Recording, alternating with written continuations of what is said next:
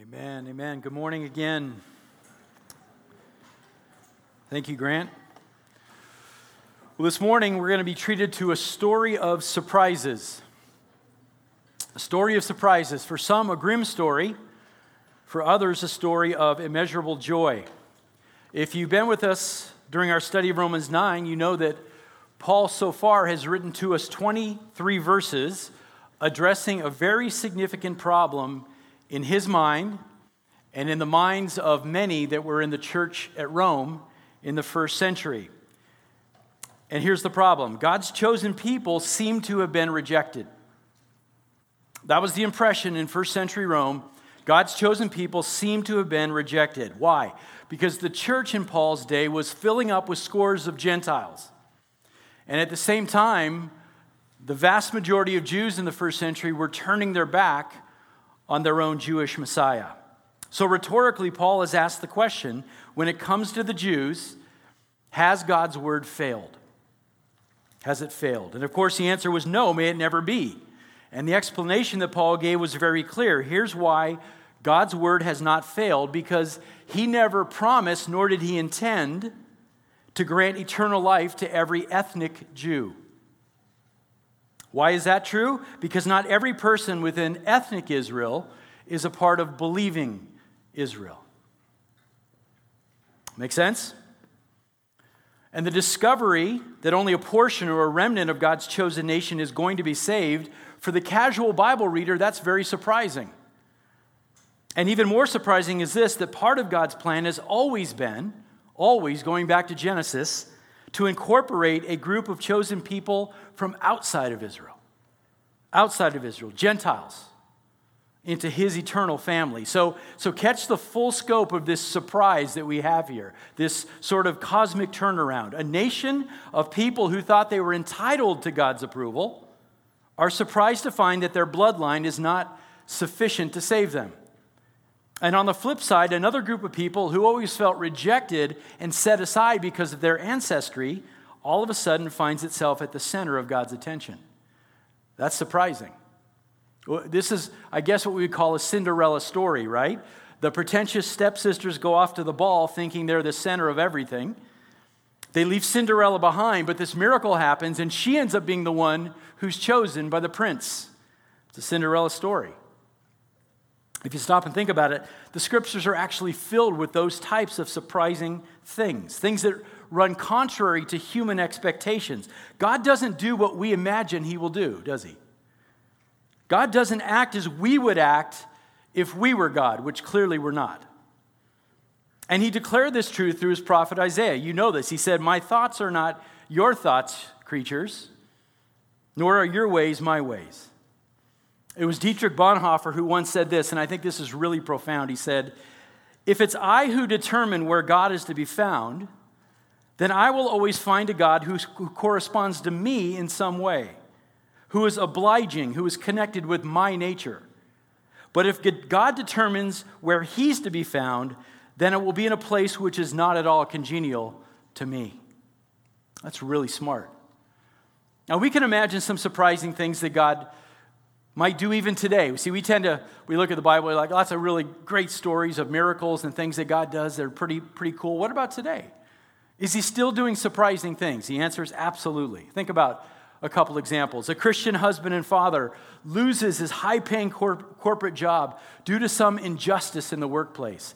And we, we gather around him and we say, Where is God in this? Is he sovereign? Is he, is, he, is he still in charge of things? Until that man feels a call to full time ministry and ends up impacting lives in a way that he never would have if he'd stayed in that corporate job. Wouldn't that be astonishing? What if it turns out that there's a single devoted missionary in a third world country who has more moral authority and greater impact on the kingdom of God than an entire convention of bishops and religious scholars?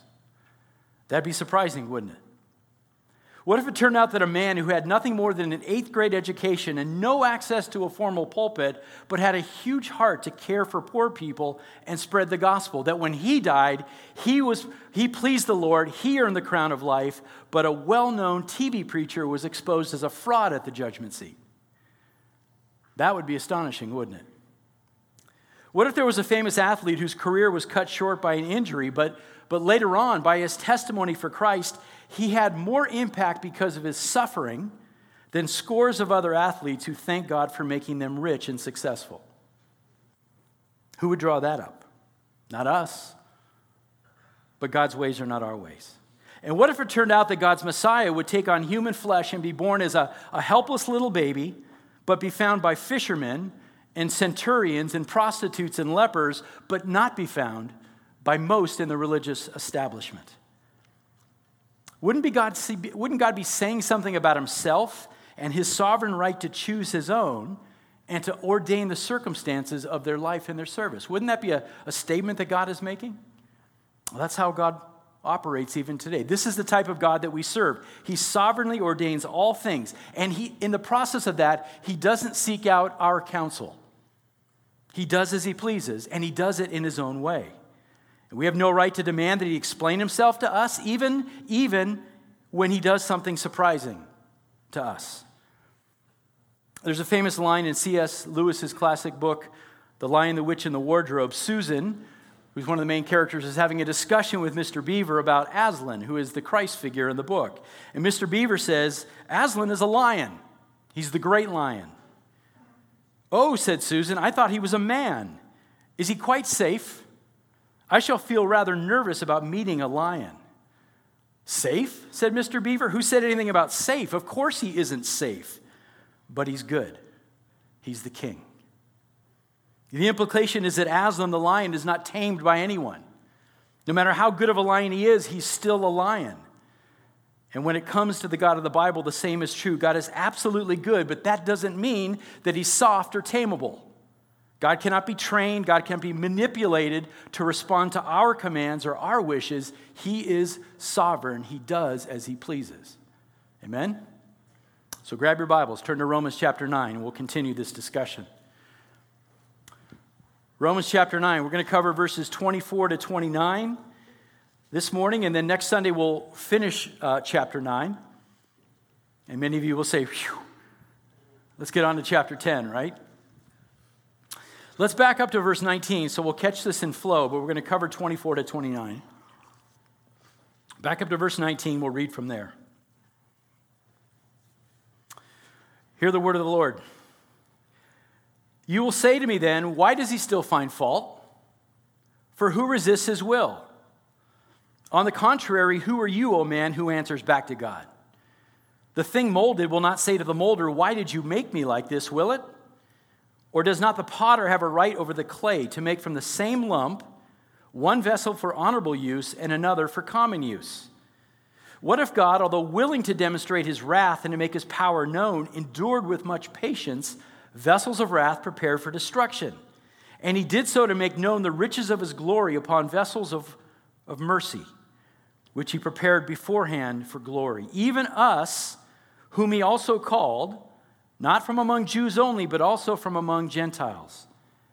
As he says also in Hosea, I will call those who are not my people, my people, and her who is not beloved, beloved. And it shall be that in the place where it was said to them, You are not my people, there they shall be called sons of the living God.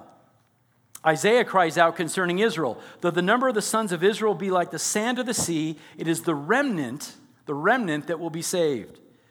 For the Lord will execute his word on the earth thoroughly and quickly, and just as Isaiah foretold, unless the Lord of Sabaoth had left us left to us a posterity, we would have become like Sodom and would have resembled Gomorrah. Okay, there's a lot there. So, quick recap on what Paul has said so far about how God has sovereignly worked with his people Israel. Let's remember that the, the, primary issue that Paul started with in those very first five verses of chapter 9. Do you remember what it was? He says, I have great sorrow in my heart. I have unceasing grief in my heart, he wrote. Why? He says, I wish I myself accursed, cut off from my own people, the Jews cut off from my kinsmen according to the flesh. So Paul is grieving. He's got, there's this widespread unbelief of his fellow Jews, and you can understand why he's so upset. Paul has gone all over the world to spread the gospel, and he's always had a heart for his people. The first thing he does when he gets to a city is do what? He goes to the synagogue because he loves his fellow Jews. and he wants them to trust in their own Messiah, but they haven't. There's this widespread unbelief of Jews. And so the question that comes from that is obvious How can it be? How can it be that God has made so many promises to Israel, but at that moment they appear that they're not going to be fulfilled? At least that's what a Jew who was in the church at Rome must have been thinking at that time. What about God's promises? Are they reliable? Can we count on God's word? It turns out that God's promises are more selective than we expected. This is surprising. This is not how we would have drawn it up. God's promises are more selective than we expected. God prom- didn't promise to bless all of the physical descendants of Israel, but only some. And it turns out that there's always been a true Israel within this ethnic nation of Israel, some who are children of the flesh and others who are children of the promise. And God has the right to name which of these Israelites are part of the line of promise. That promise has come down through a very distinct chosen line from Abraham and through the seed of Isaac, but not Ishmael. And although Isaac had two sons and Esau was the older one who had the privileges, God decided in his sovereignty that his blessing would come through Jacob and not Esau. And now Paul knew as he wrote those, those words in, in Romans 9 that that was going to raise questions. People were going to be upset. Guess what? They're still upset about this today, right? These objections still float around in the church even today. So in verses 14 to 23, Paul deals with some of the questions that naturally would have arisen out of this idea that God chooses some, but not others. Is God unjust in this? It's the issue of fairness, right? We love, as human beings, we love fairness. Is God unjust in choosing Jacob but not Esau? Especially, is he unfair? Is he unjust if he made that choice while they were still in the womb? And before they had had a chance to do anything good or bad, is God unjust that he picked one and passed over the other? Seems unfair, doesn't it? God's ways are not our ways. His thoughts are not our thoughts. And so Paul says, may it never be. May it never be said that God is unjust. We all deserve God's judgment, Paul reminds us. Every one of us is born on this, this path towards condemnation. And while we can spend a lifetime blaming other people for that, we can, we can blame God Himself, we can blame Adam or Eve, we can blame our ancestors, we can blame our parents, whatever. The fact remains that we all sin. We all owe a debt because we violated God's law. Let me put it this way we have all willfully chosen to sin against God, every one of us.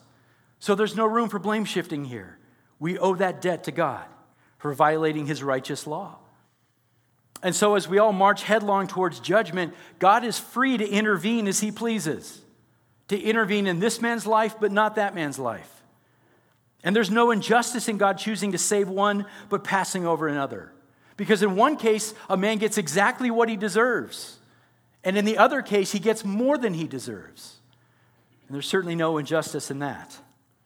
So God is free to show mercy to whomever he wishes.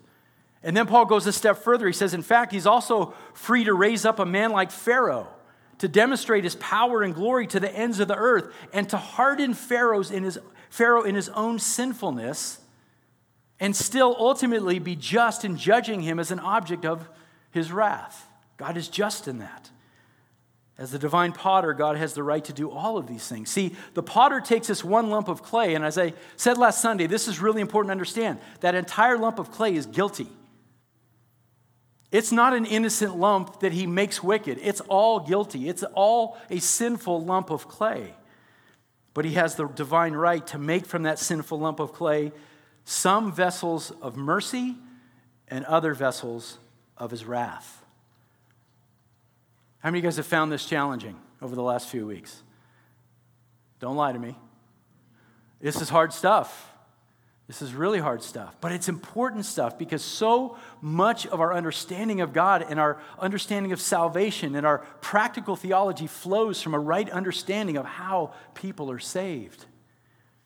Now, in verse 24, we come to this really important transition point in Paul's flow of thought because he's gone from speaking specifically about the Jews, but now he's going to talk about this new people that he's bringing together, both Jew and Gentile. So let's back up to verse 23. We'll read the full sentence all the way through verse 24.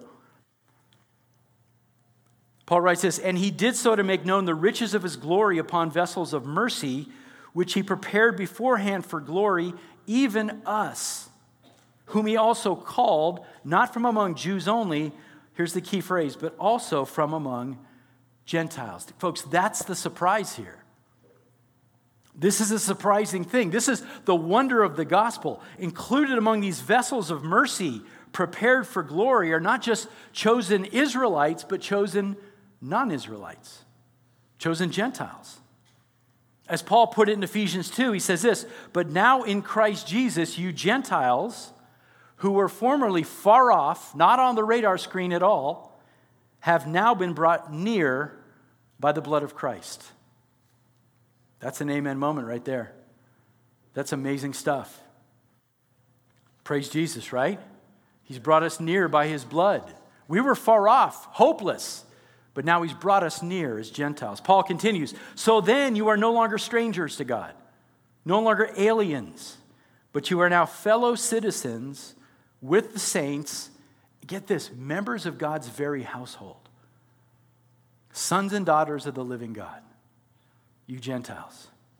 And this is great news for all of us who weren't born with Jewish blood, right? I'm a Gentile. Many of you are as well. And what we find out here and in other places in the New Testament is being born with a pagan background does not exclude you from becoming an object of God's mercy. For those of us who were raised in a non Christian home or an irreligious home where God was trashed, an atheist home, you are not excluded if God desires to have mercy upon you. Isn't that good news? For those of us who were raised in really tough circumstances, who were not given a solid moral foundation, who didn't understand what it meant to please God, you're not excluded as an object of mercy if God desires to have mercy upon you. That's good news. For those of us who participated in the most detestable sins imaginable, you look back on your past and you're like, ugh, I am so unworthy of God's love. You are not excluded from God's mercy if He wants to have mercy upon you. That's good news. In fact, the, the, the fact is, God seems to relish the idea of pouring out his mercy in surprising places. So the good news is that no matter how pagan you were, or how messed up your life was, or your background, or anything like that, the promise we're given in Romans and elsewhere is that you can experience his mercy and forgiveness if you repent of your sins and trust in Christ and make him the Lord of your life. Now you say, Jeff, well, hold on a second. You just talked about what man does. Hmm, that's next chapter. Because they work hand in hand, don't they? God's predestination, God's choosing, God's election, and within time and space, us repenting and trusting in Christ. They work hand in hand. None of us is beyond God's mercy if God desires to have mercy upon us. Now, the key phrase right here in the middle of verse 24 is this whom he also called. That verb called kaleo in the Greek is such an important term in the New Testament. You cannot underestimate how important that term is, especially in the book of Romans. Three times already in this letter to the Romans, we've seen this word used. Remember back in 828, very famous verse? And we know that God causes all things to work together. All things, right?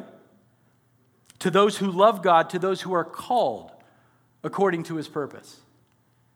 God works all things together for the good of those that God has called.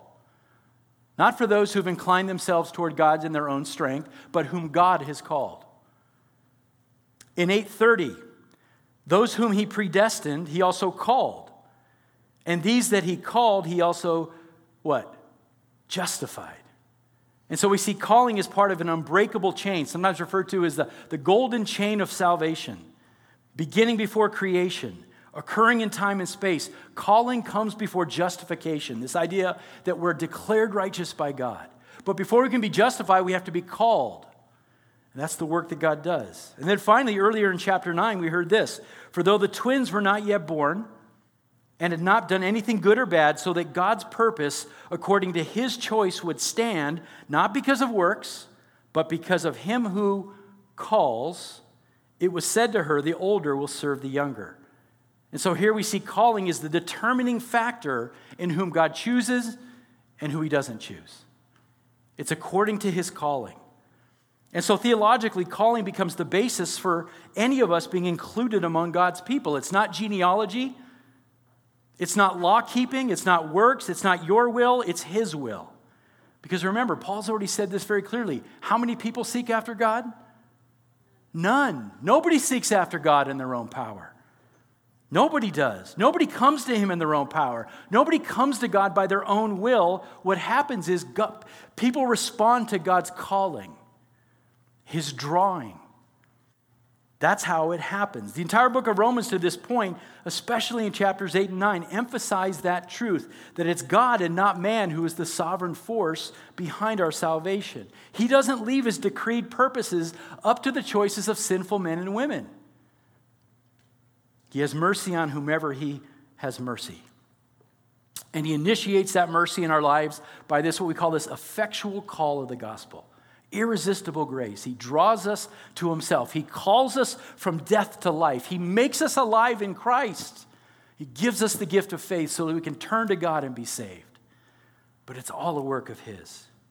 Does He violate our will? Absolutely not. What He does is He changes our affections. And get this, He causes us to be willing to respond. He changes our hearts. This is what we needed. We needed a new heart, didn't we? Because it was, it was dead in our sins and trespasses. He comes in, He calls us, He gives us that new heart, and He causes us to be willing to respond and be saved. God's good, isn't He?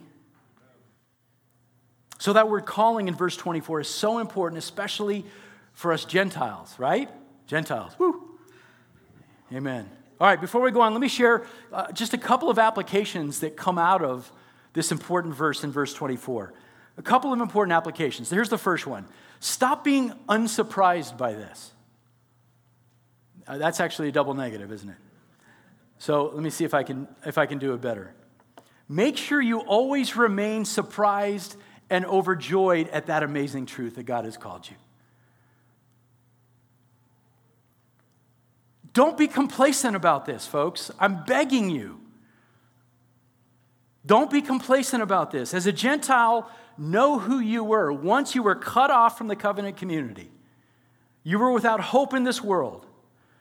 But now you've been brought near to God by the sacrifice of one who stood in your place and suffered and died for you. How, how can we let that grow stale? Work hard to make sure you don't grow complacent about this. Don't allow yourself to take God's mercy for granted. See, there's this weird principle that's true about human beings, and we all know this is true.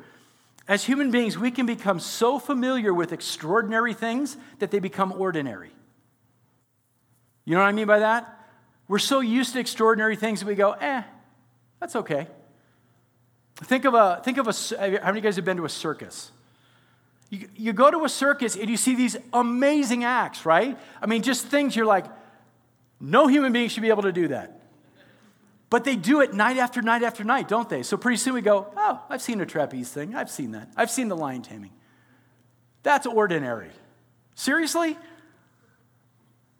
We've become numb to it because it's become ordinary, but it's not. Same thing with athletes. You know, LeBron James, I hear, is, is coming to LA, right? wow. Was that you, Nate? LeBron James is going to go out and score 35 points every night, and we're going to go, okay. Do you know how hard it is to score 35 points in an NBA game against NBA players? He'll do it night after night after night, and we'll go, eh, we expect that.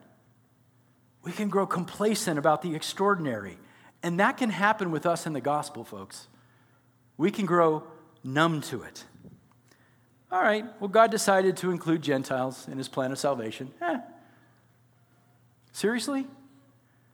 Think about that for a second. We're headed towards an eternity in hell, but God chooses to intervene and save us, and not only save us, but then bless us with every spiritual blessing in the heavenly places, and we go, eh, what's for lunch? If you grew up in a Christian home, you're really tempted to this, right? Because you, you've been around the gospel all of your life, or you've been saved for 40 years. And you've heard this message so many times. Don't let it become ordinary to you. Work hard at this. There's a variety of signs. You know, I, I always talk about our spiritual dash, dashboard, and when the light goes off, that there's a warning. There's a whole bunch of signs on our spiritual dashboard that could be flashing that tell you, I'm growing complacent. If you're becoming a grumbler about how hard life is, you may be growing complacent about the gospel. You've forgotten how blessed you really are. Maybe you've uh, you become more concerned about laying up treasures here on earth than in heaven. And it could be because you've forgotten how blessed you are by God. Maybe you found yourself envying the lives of unbelievers who are rich or famous or powerful. You started to think about, well, I'd like to be more like that. You, you've sort of grown cold to the extraordinary thing that Christ has done for you. That'd be a sign, wouldn't it? Worst of all, if you've grown indifferent about sharing the gospel with lost people. You, have sort of forgotten about outreach and missions. You're like, ah, well, look, I'm in. So, you know, other people got to figure it out, I guess. That, that's a flashing light on your dashboard that perhaps you've really forgotten about how lavish God's grace is upon you. Have you let the extraordinary thing that Christ has done for you become ordinary in your heart? May it never be. This is why we talk about preaching the gospel to yourself all the time, daily, reminding yourself God has called me by name as a vessel of his mercy. I'm a precious vessel of his mercy. And were it not for him moving in my life, I would be the opposite. I would be a vessel of wrath prepared for destruction. Preach the gospel to yourself. That's the first thing. Here's the second one resist entitlement. As Christians, if we're not careful, if we're not thinking rightly, we can find ourselves taking a posture similar to the Jews in Paul's day. I'm entitled to God's approval. He owes me this. I'm a chosen person. And those other people, those other ones out there, they're unclean. But I'm in because I'm chosen. And that attitude can come out in all kinds of ugly ways. How somebody looks on the outside, the, the, the culture that they come from, the language that they speak, and yes, even the color of their skin. Well, we're chosen by God. Those people are not like us.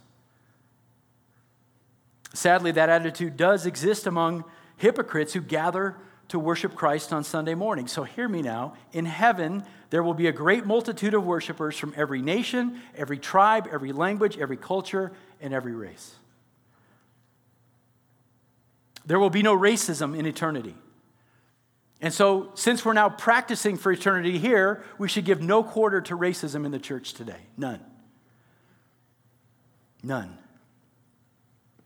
We are a racially blended family because all of us, without distinction, were adopted into God's family. All of us, without distinction, are saved for one reason, not because of what we look like, what race we come from, what culture we come from, not because we're something special, but because of God's mercy. Period. Period. And what unites us and what transcends race and culture and language is our identity in Christ.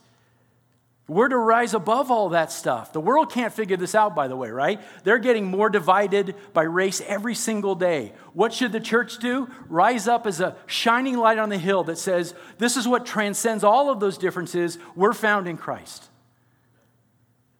May we celebrate our differences and learn from each other as God gathers together his redeemed people in a surprising way that makes the world have to stop and look and say, Huh that's different. That's different than what I see around me. So, two important applications that come out of this. Remember, the Jews would have been super entitled. What? Gentiles?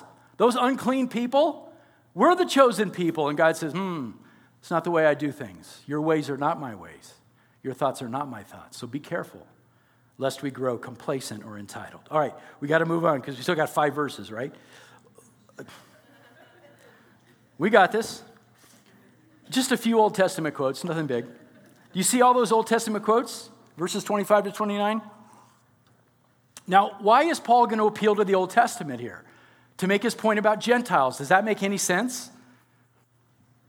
Well, as we talked about a few weeks ago, he's particularly focused on talking to his fellow Jewish Christians in the church at Rome. And he figures the best way to teach about divine election is to point them back to the Old Testament because that's the word that they trusted. It's interesting to note that he's almost moving chronologically through the Old Testament canon. Started with the patriarchs, right? Talked about Abraham, Isaac, and Jacob. Then he went to the Exodus with Moses and Pharaoh. And now, here, he's going to turn to the prophets. First to a minor prophet and then to a major prophet. Now, remember, as we read, start to read in verse 25, Paul's made this important point about Gentiles. And again, this is a great surprise. He's going to prove his point about Gentiles from the Old Testament, the last place that you would expect him to go. Look at verse 25. As he says also in Hosea, I will call those who are not my people, my people, and her who was not beloved, beloved. Now, some translations say something to this effect. And she who was unloved, I will call my loved one. Verse 26 And it shall be in that place where it was said to them, You're not my people, there they shall be called sons or children of the living God. Okay, so Hosea. So there's a couple uh, references here Hosea chapter 2, verse 23, and Hosea ver- chapter 1, verse 10. Let me give you a really quick background on the prophecy of Hosea so you can understand what's going on here. Hosea prophesied in a great time of apostasy in Israel. Okay? The nation of Israel at that time had been divided into two separate kingdoms after the reign of Solomon. Okay, Solomon reigned over this united kingdom, and then it was broken up into two, right? You guys remember that? In the north, 10 tribes, 10 of the 12 tribes, led by a man named Jeroboam. Jeroboam broke off from the others. In the south, how many more tribes? Good math majors. Two tribes in the south who remained loyal to the son of Solomon, Solomon, the man named Rehoboam. So we had the northern kingdom of Israel and the southern kingdom of Judah. Very good. So the northern kingdom of Israel, to whom Hosea was writing, was particularly disobedient to God. In fact, you look at the history of Israel, not one godly king in the north, not one. Particularly disobedient. And the judgment that God brought upon Israel was to be invaded and defeated and carried off and scattered by those nasty people, the Assyrians. They were invaded, they were conquered, and the people were scattered all over the ancient world, never to return to the promised land. Captured, taken away, never to return. This is the 8th century BC. So, as Hosea is prophesying before the fall of, of uh, Israel, his task was to expose their sin and to warn the northern kingdom that God's judgment was coming. He was to tell Israel that because of her sin, God would disown her for a time. That's really important. He would deal with Israel as if she was no longer his people. That's the language we see in Romans 9, right? Not my people. And how did God want to illustrate this? Some of you guys know this. This is the most, this is one of those ministry assignments you're like, no, thank you, Lord. How many of you guys know the story of Hosea? Not, a, not an easy ministry assignment for this particular prophet. God wanted to illustrate this truth through his prophet by commanding him to marry a prostitute, a harlot, by the name of Gomer, the worst name in the Bible. I know you think Gomer, you're like, that does not sound like a girl's name. But Gomer and Hosea had three children with very unique names. God told them to give his children very unique names Jezreel, which means God will sow, which was, a, which was an obvious warning of this scattering that was about to take place. The second child, a daughter, was to be called Lo Ruhamah, which means no mercy. No mercy. So God would have no mercy on Israel when he brought the Assyrians upon them. And the third child, a son, was to be called Lo Ami, which means not my people. A very ominous statement. The sonship of Israel was about to be taken away. She would be dealt with as though she were no longer God's chosen nation. This is a serious time in Israel's history, isn't it? That type of language is so so powerful. No longer my son, God says. Now, that's chapter one of Hosea's prophecy. Chapter two is filled with hope. After a time of chastening, God promised that he would restore Israel to a place of blessing. So, those who were shown no mercy in the future would be shown mercy. Those who were declared not my people would later be called my people. Now, here's the trick about this nowhere in the prophecy of Hosea are Gentiles mentioned.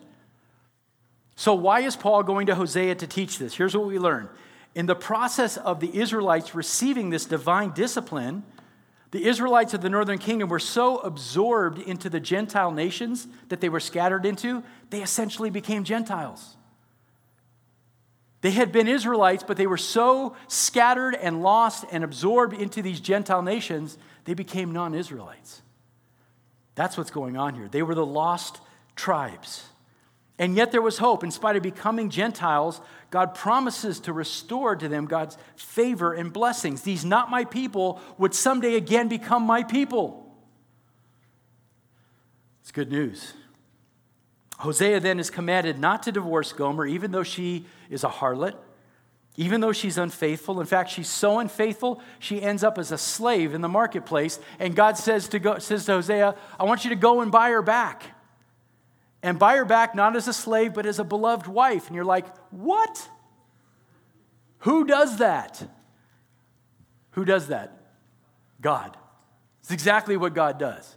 His unfaithful, adulterous people, Israel, God goes back and buys them out of slavery and brings them back and says, You're my beloved again. Wow, it's a gracious God. But talk about a difficult sermon illustration, right? Wow. But a vivid word picture of just how gracious God is. So come back to Romans 9 now. What Paul does here, under the inspiration of the Spirit, is take that principle in dealing with Israel and applies it to the Gentiles in his day. If God could declare heathen Israelites to be Gentiles and then later to call them his people once again, he could do the same with people born as Gentiles. That's us. He can make a non Israelite an Israelite. It's amazing stuff. He has the power and sovereign authority to do that. This is the surprise of this particular passage. It's all about a gracious, compassionate, merciful God who calls sinners to himself who pays the price to buy them out of slavery and makes them his bride, his object of love and grace. Once we were not loved, folks, but now we're loved. Once we were not his people, but now we're sons and daughters of the living God. Amazing stuff. Okay, one last passage to look at Isaiah. Look at verse 27. Isaiah cries out concerning Israel. Though the number of the sons of Israel be like that of the sand of the sea, it is the what? The remnant. Some translations say it is only the remnant that will be saved. For the Lord will execute his word on the earth thoroughly and quickly, and just as Isaiah foretold, unless the Lord of Sabaoth, and that's just another way of saying the Lord of hosts, the Lord of the angelic hosts, it emphasizes God as creator Unless the Lord of hosts had left to us a posterity or descendants, we would have become like Sodom and we would have resembled Gomorrah. So Paul shows us here listen, the idea of, uh, of God's remnant is not a new thing in the first century. It goes back hundreds and hundreds of years to the time of Isaiah. It was spoken of back then. Though the number of the Israelites in Isaiah's day were like the sand of the sea, only a small number were actually believing Israel, a remnant. And even that small amount was only a remnant by God's grace and because of his faithfulness to his promises that he'd given to the patriarchs. Here's the primary point. Look at verse 29. The primary point that Paul wants to make here is this. We need to pay attention to this even today. If God had dealt with the Jews as their sins deserved, there would be nobody saved at all. There would be no remnant whatsoever. They would be no better in their hearts than the people of Sodom or Gomorrah, who were completely wiped off, off the face of the earth by fire. Folks, that's true of us. This is what Paul's trying to tell us. Do you not understand? Not only should you not feel entitled, but understand here. Were, were it not for God's grace, had He not intervened in your life, called you to Himself, made you alive, justified you, your hearts would be no better than the people who were wiped out in Sodom and Gomorrah. And if you have a problem with that, you're like, no, I don't believe that. I'm sorry, I'm not that bad. You haven't understood the depth of your sin yet. And you haven't understood the depth of God's grace yet. Be careful lest you say, that group of people, way worse than me. Be careful. That's Paul's point here.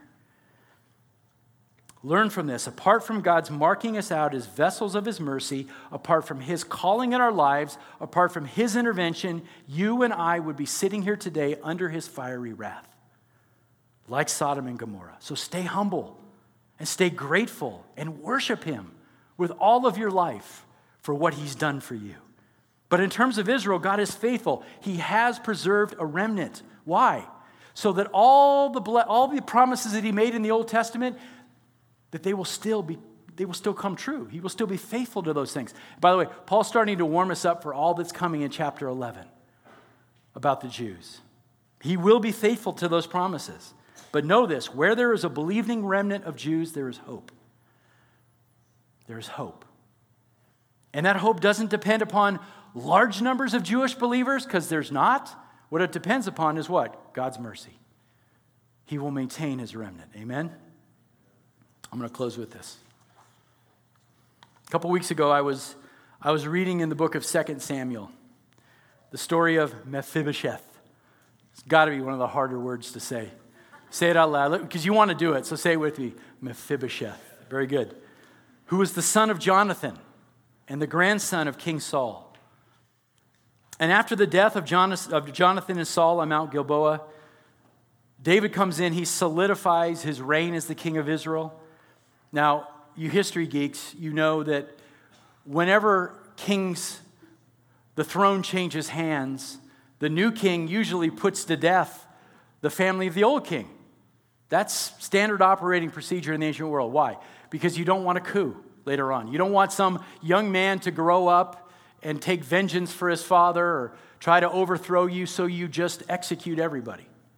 And that is standard operating procedure in the ancient world. But in the case of Saul, there was one grandson named Mephibosheth who was crippled in both of his feet.